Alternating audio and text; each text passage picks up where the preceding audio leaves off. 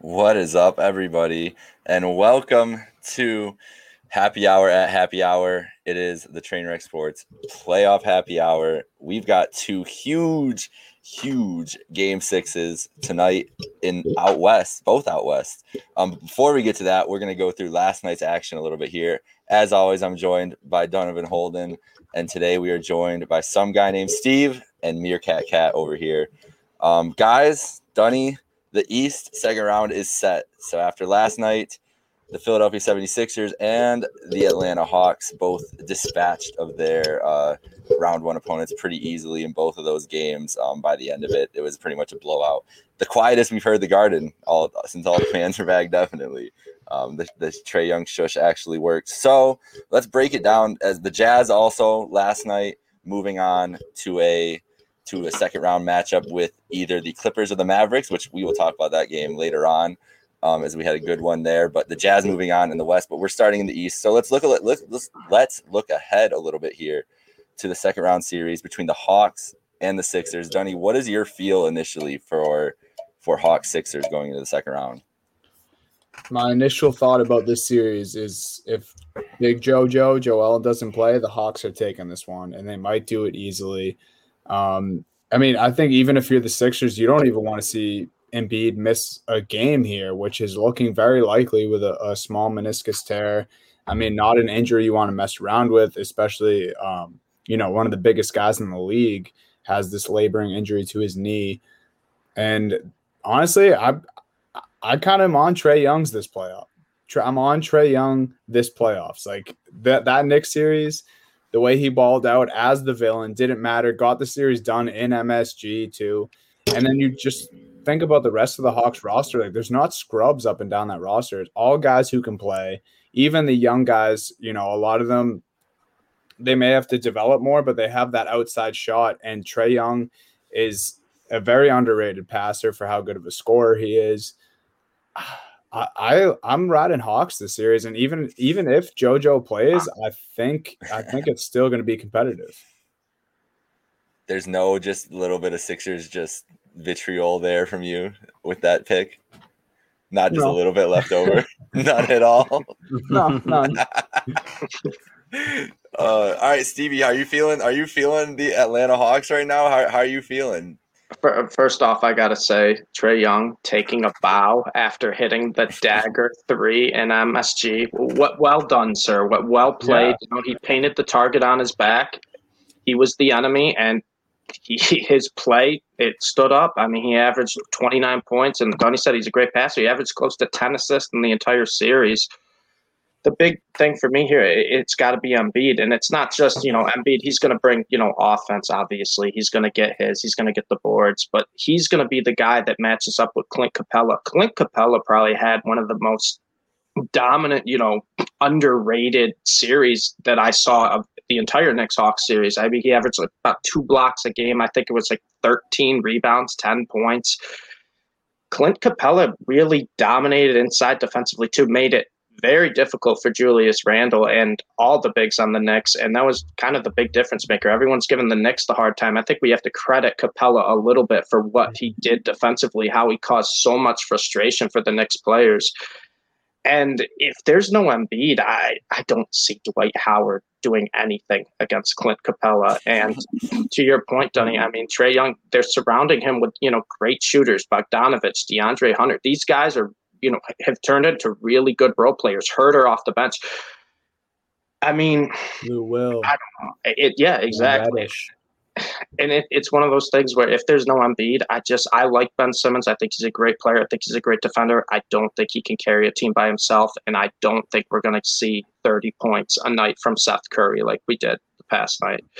So with that being said, I mean, a lot rides on Embiid, so I'm kind of you know back and forth here. But I, I kind of do like the Hawks. They really impressed me uh, against the Knicks series and really showed me that you know they're a legitimate playoff team this year. Yeah, no doubt. And that that's the thing about them that surprised me, and you you kind of touched on it the whole time there.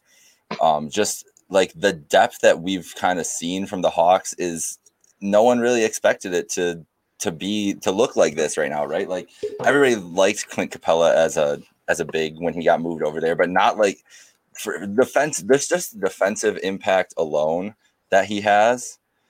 No one expected that. Like yeah. no no one no one knew that he would be able to have that kind of impact um going forward. So it, it's just been it's been a great effort of team building. Like it's it's honestly been like we there was a lot of theories that this Hawks team looked a lot better, but we wanted to see it. Um, we wanted to see it work out, and in that first round series, it accentuated all the strengths yeah. that they've built. Meerkat, do you have any faith in the Sixers? Like I, I remember I on Trainwreck 200, I dramatically picked the Sixers to make the finals, mm-hmm. and still am holding on to that because I don't want to go back on it. But what like I'm not feeling very good with the Joel Embiid injury and anything what what is there a world where the Sixers are, you know, not too hampered to score with the Hawks and get into the series?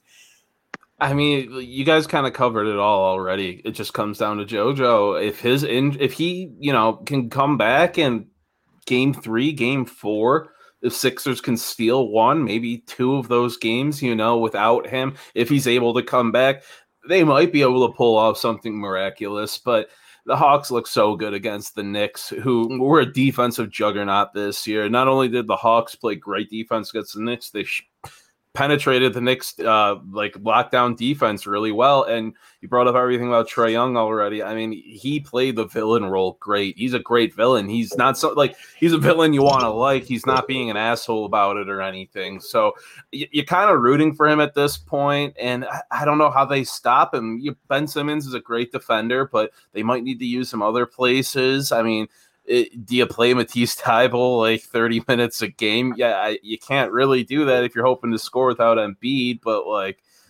I don't know if Young keeps it up 36 against the Knicks last night. I mean, he, he brought up his average already, Stevie. I think they get it done.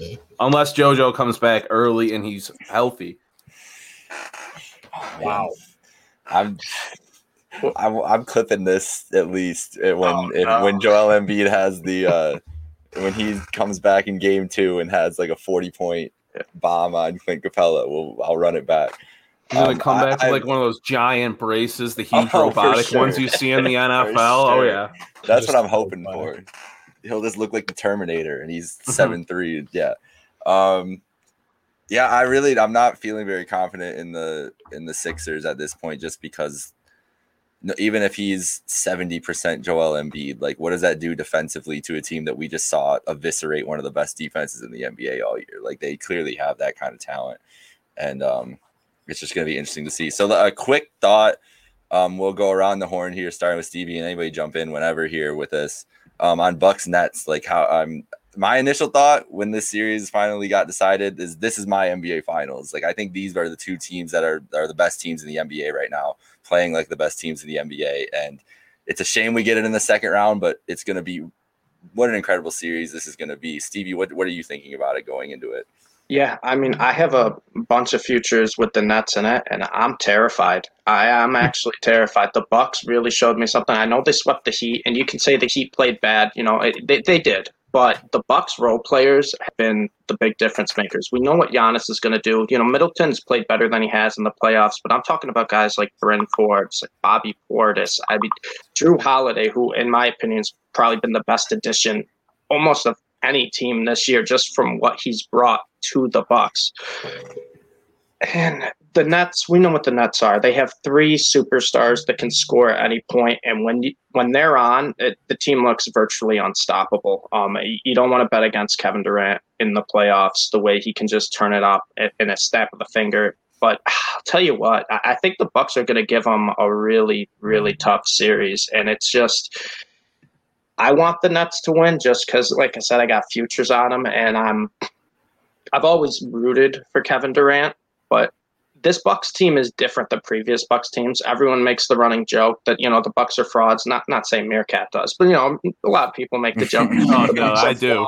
And, and, and they choke at the playoffs, and you know they're not built for it. You know that Giannis doesn't step up in the playoffs. But I'll tell you what, if Holiday and Forbes keep playing the way they're doing and take the pressure off Giannis, Middleton's actually starting to play better, looking like an actual like weapon in the playoffs they're going to give the Nets all they can handle because the Nets don't play defense. They can't play defense. They don't know how to play defense. And th- this could be a series where if the Bucks just, you know, kind of focus and fo- force the Nets to you know into bad shots, I, they could really give them a run. I, with that being said, gun to my head, I'd still take the Nets, but I would not be shocked in the slightest if this goes seven games.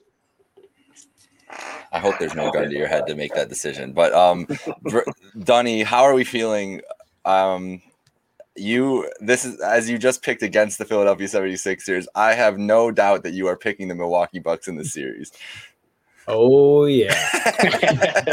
I wish um, I could pull up the tweet because he already, he already put it out. He already claimed fear the deer for the rest of the playoffs. I did. Um, it's not even just the rest of the playoffs. I pro- I should have worded that tweet better, but just it, now. It's just right now.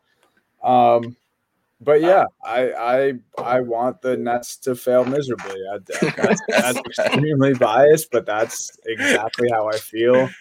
Um, I don't really like the idea of this Nets team. Obviously, it's incredible. I respect every individual game on this on this team. You know, I, I respect Kyrie's play. KD was one of my favorite players at one point. Harden's unbelievable, um, but I do want to see them lose, and partially that's because they beat the Celtics, and partially it's because of just some thoughts I have about Kyrie Irving. But I also do think what we saw from the Milwaukee Bucks and was it three game three games against them to end the season? I think between the Nets and the Bucks, or two. Yeah, they played three times. The two games at the end, then they had the one in like January or February or something. Okay. That was the the shootout that they had. Yeah, yeah, those two at the end of the season. I mean, man, I was really impressed by the Bucks. I mean, forget forget about this this series with the Heat that just happened where they swept them, and as Stevie mentioned, you know, role players stepped up big time. I mean, I was just really impressed, and it, you really got a good idea of how well this Bucks team can match up with with superstar teams, and that's what the Brooklyn Nets have. I mean, we're talking PJ Tucker, Bobby Portis, Giannis, Jrue, like all those guys. Not only are they good defenders, but they they just have a certain toughness about them. I mean, and that's what's gonna win you these series against superstars.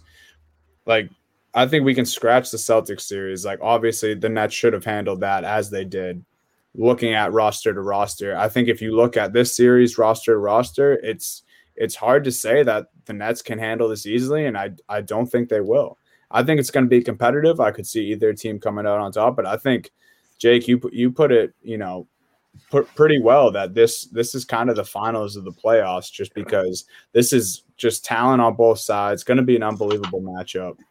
Um, you know, I, am definitely rooting for the Bucks. Hope hope they win. Think they they might squeeze it out in seven, but again, the star power of the Brooklyn Nets, man, this is it's going to be a crazy series.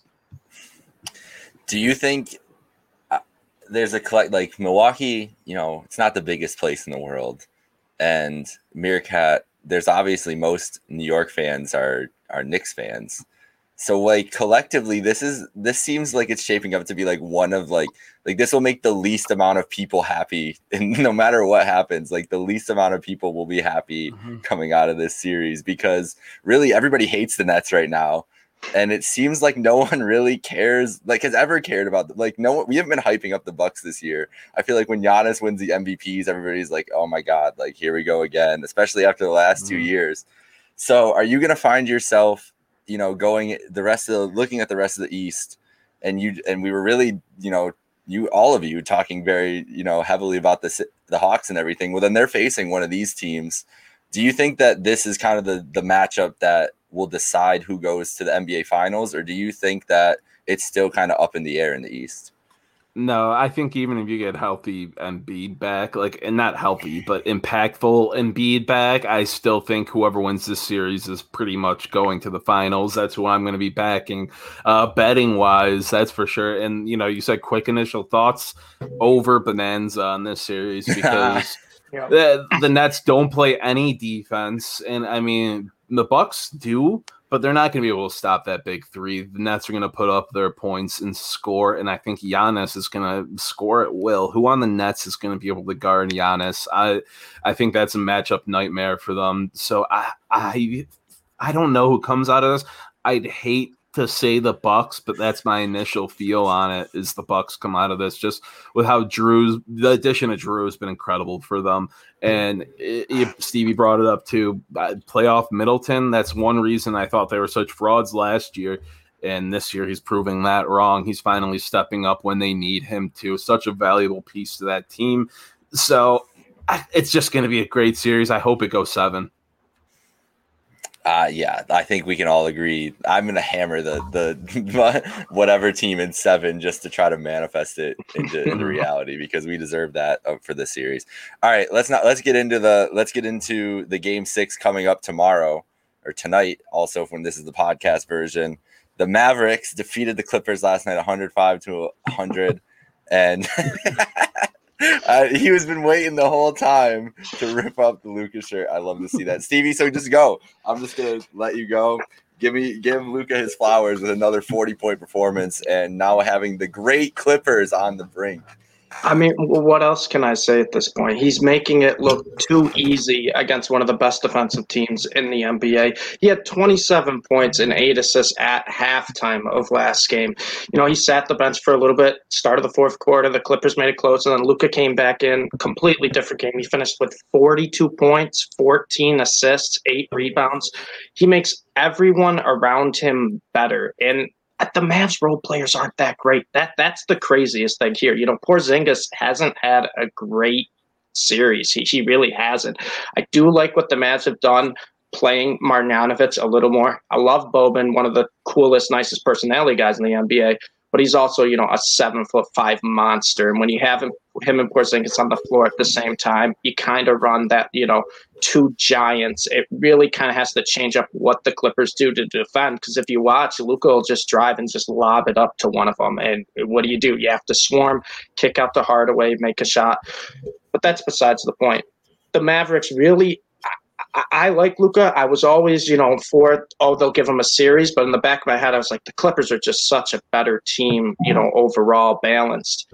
And Luka has shown everyone that hey, I'm the star in this series. It's not Kawhi Leonard, it's not Paul George, I say what you want about all the other stars in the NBA. I really think he's the next, you know, face of basketball after LeBron when he's out. I just think Luka is that good, and he's so young too. He's been playing professional basketball since he's been like 16 years old.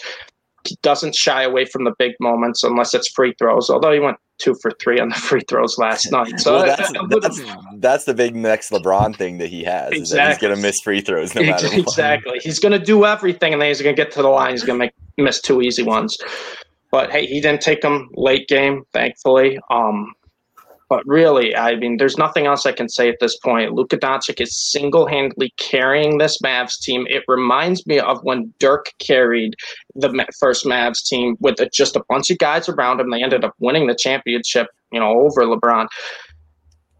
I don't know how far the Mavs will go, but I'll tell you what, they're not losing game six at home. There's not going to be six road wins in this series. The Clippers had to win last night. They didn't get it done. I really think the Mavs are going to win this in six. And I, I think the Utah Jazz are a team that Luka is another one he can attack. And I, if you get to that point, you know anything could happen, especially with the way Luka's been playing right now. He's he's became just a triple double machine who's a threat to score forty any night, and it, it's fun for me to watch. I'm loving it.